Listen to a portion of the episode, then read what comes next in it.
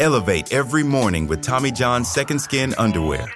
The luxurious support of Second Skin guarantees everything will go smoothly. With over 20 million pairs sold and thousands of five star reviews, guys love Tommy John. Plus, your most valuable assets are covered with Tommy John's best pair you'll ever wear or its free guarantee. Shop Tommy John's Friends and Family Sale right now and get 25% off site wide at TommyJohn.com slash Spotify. TommyJohn.com slash Spotify. See site for details. On this day in 1920, a wagon full of dynamite and iron weights exploded outside the J.P. Morgan and Company bank building in New York City. The attack, dubbed the Wall Street bombing, killed 38 people. Although government officials spent years searching for the perpetrators, the Wall Street bombing remains unsolved to this day.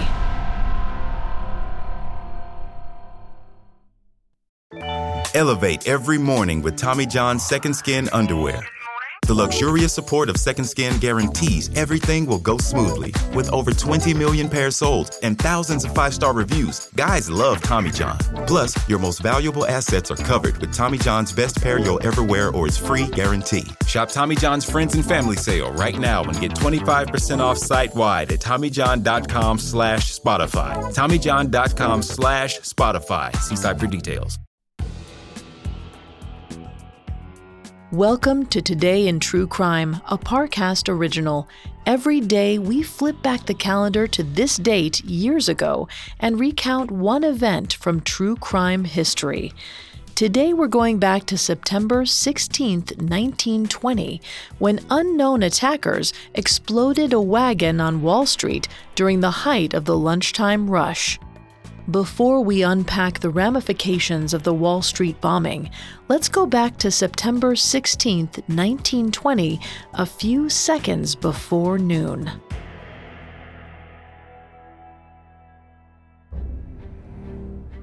Joseph P. Kennedy stepped out of the office building onto the bustle of Wall Street and paused to take in the scene. The gloomy, overcast skies hadn't done anything to keep the public away. Some might find the frenetic press of people claustrophobic as the lunch hour approached. But Kennedy wasn't easily intimidated. He was accustomed to crowds. He was an accomplished stockbroker, after all, but there was nothing quite like Wall Street at midday. As the nearby clock tower struck its 12th tone, important bankers in suits poured from the buildings. Women, most likely secretaries, walked in groups of twos and threes, expertly navigating the throng. The street was so busy, Kennedy made little note of the wagon as it pulled up to 23 Wall Street, where the headquarters for J.P. Morgan and Company towered. He focused instead on pushing his way through the swelling crowd, making his way toward a favorite restaurant. Meanwhile, the wagon driver leapt from his vehicle, leaving his poor horse and wagon unattended. Rudely, the driver cut through the crowd, shoving and elbowing passers-by out of his way. Now, he was impossible to ignore. Kennedy groaned in frustration some people really had no sense of etiquette. Seconds later, it was all too painfully clear why the wagon driver was in such a hurry to escape. With a deafening roar, his wagon exploded. Pieces of something hard, dark, and dense rocketed through the packed crowd. Luckily, Kennedy was far enough from the explosion that he wasn't killed instantly, but the force of the blast still lifted him off his feet and sent him flying through the air. It all happened so quickly, Kennedy didn't even have time to realize he was scared before he slammed against the concrete, sore but still conscious. He was a bit dazed, but had the presence of mind to try to get up. It wouldn't do to be trampled in the panic that followed. Painfully, Kennedy rose to his feet. He was covered in a layer of dust and dirt, but he didn't seem to be bleeding. He took a deep breath and didn't feel any sharp pains either.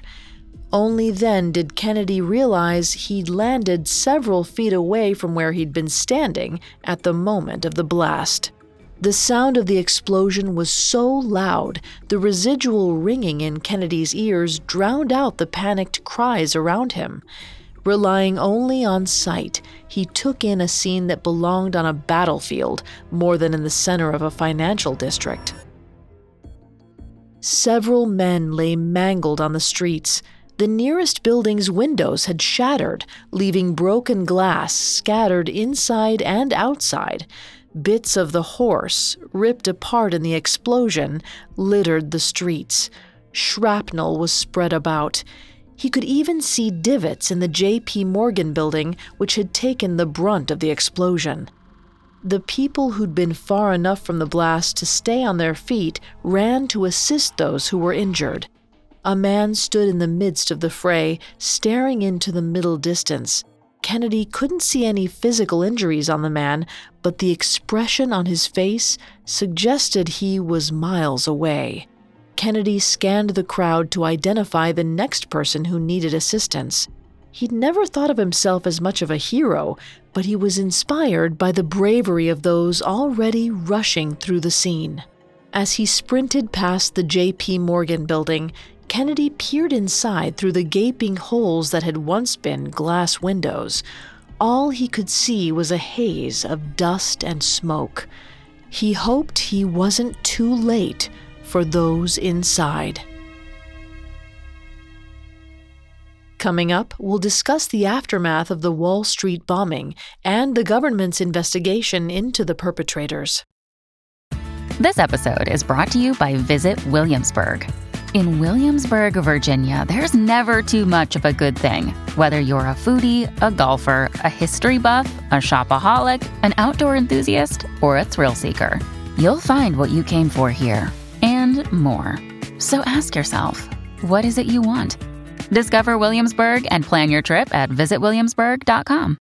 Now back to the story. At noon on Thursday, September 16, 1920, a horse drawn wagon loaded with dynamite, nearly a quarter ton of iron weights, and a detonator parked in front of the New York headquarters of the nation's largest bank, J.P. Morgan. Witnesses spotted the driver leaping out of the wagon and then rushing away from it seconds before the dynamite exploded at 12:01 p.m ripping apart the vehicle, the horse, and the passing lunch crowd. The homemade bomb killed 30 people immediately and fatally injured eight more. The iron weights tore through the streets and nearby buildings, amplifying the damage. Bystanders felt the shockwave throughout the neighborhood, and two blocks away, a trolley was thrown from its tracks the salvo rocketed debris 34 stories into the air. The J.P. Morgan building, most likely the real target of the attack, took the brunt of the blast. Its windows shattered, raining deadly shards of glass on the pedestrians below. The executive offices were on the building's top floors, shielding the most high ranking employees from the worst of the explosion. Several ground floor bankers and clerks were injured or killed. For 75 years, the Wall Street bombing remained the deadliest domestic terrorist attack in U.S. history. In the days and weeks following, the Bureau of Investigation, a precursor to the FBI, gathered evidence about the bombing. Several promising leads presented themselves. First, a whistleblower brought the BI's attention to a series of flyers issued by a group called the American Anarchist Fighters. The flyers were distributed throughout the financial district the morning before the explosion and read Remember, we will not tolerate any longer. Free the political prisoners, or it will be sure death for all of you. But after three years of fervent investigation, the BI was never able to find any further information on the American anarchist fighters, nor identify a single member. In fact, the BI couldn't even conclusively prove that the American anarchist fighters had anything to do with the bombing. Another lead appeared in professional tennis player Edward Fisher. He warned several acquaintances that Wall Street would be attacked in the days prior to the bombing. But later questioning revealed that Fisher was mentally unbalanced and made constant predictions of doom and devastation, none of which had come true except for his so called prophecy regarding the bombing. He was ruled out as a suspect and later committed to a psychiatric institution. The BI suspected the bombing was ideological in nature, especially given its target. The Wall Street bombing occurred during the lead up to the Red Scare, a period of history in which the USA's predominantly pro capitalist leaders felt threatened by the spread of communism through Europe, Asia, and South America. In the wake of the bombing, several BI investigations were launched into unions and communist groups. Once again, they failed to produce any legitimate leads, and the case was closed with no arrests. In 1944, 24 years after the attack, the FBI reopened the cold case and concluded that Italian anarchists were the most likely culprits, although once more they failed to identify a specific perpetrator and never charged anyone.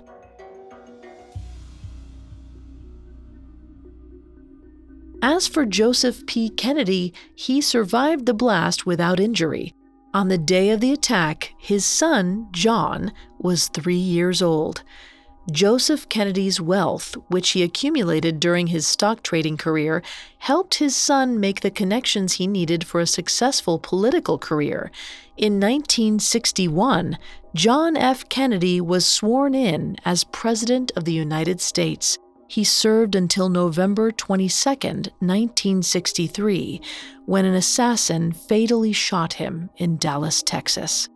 JFK's life was bookended by violence and death.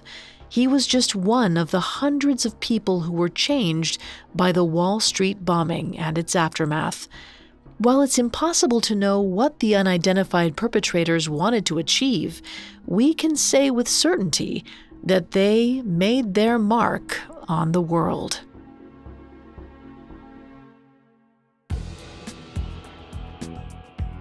Thanks for listening to Today in True Crime. I'm Vanessa Richardson.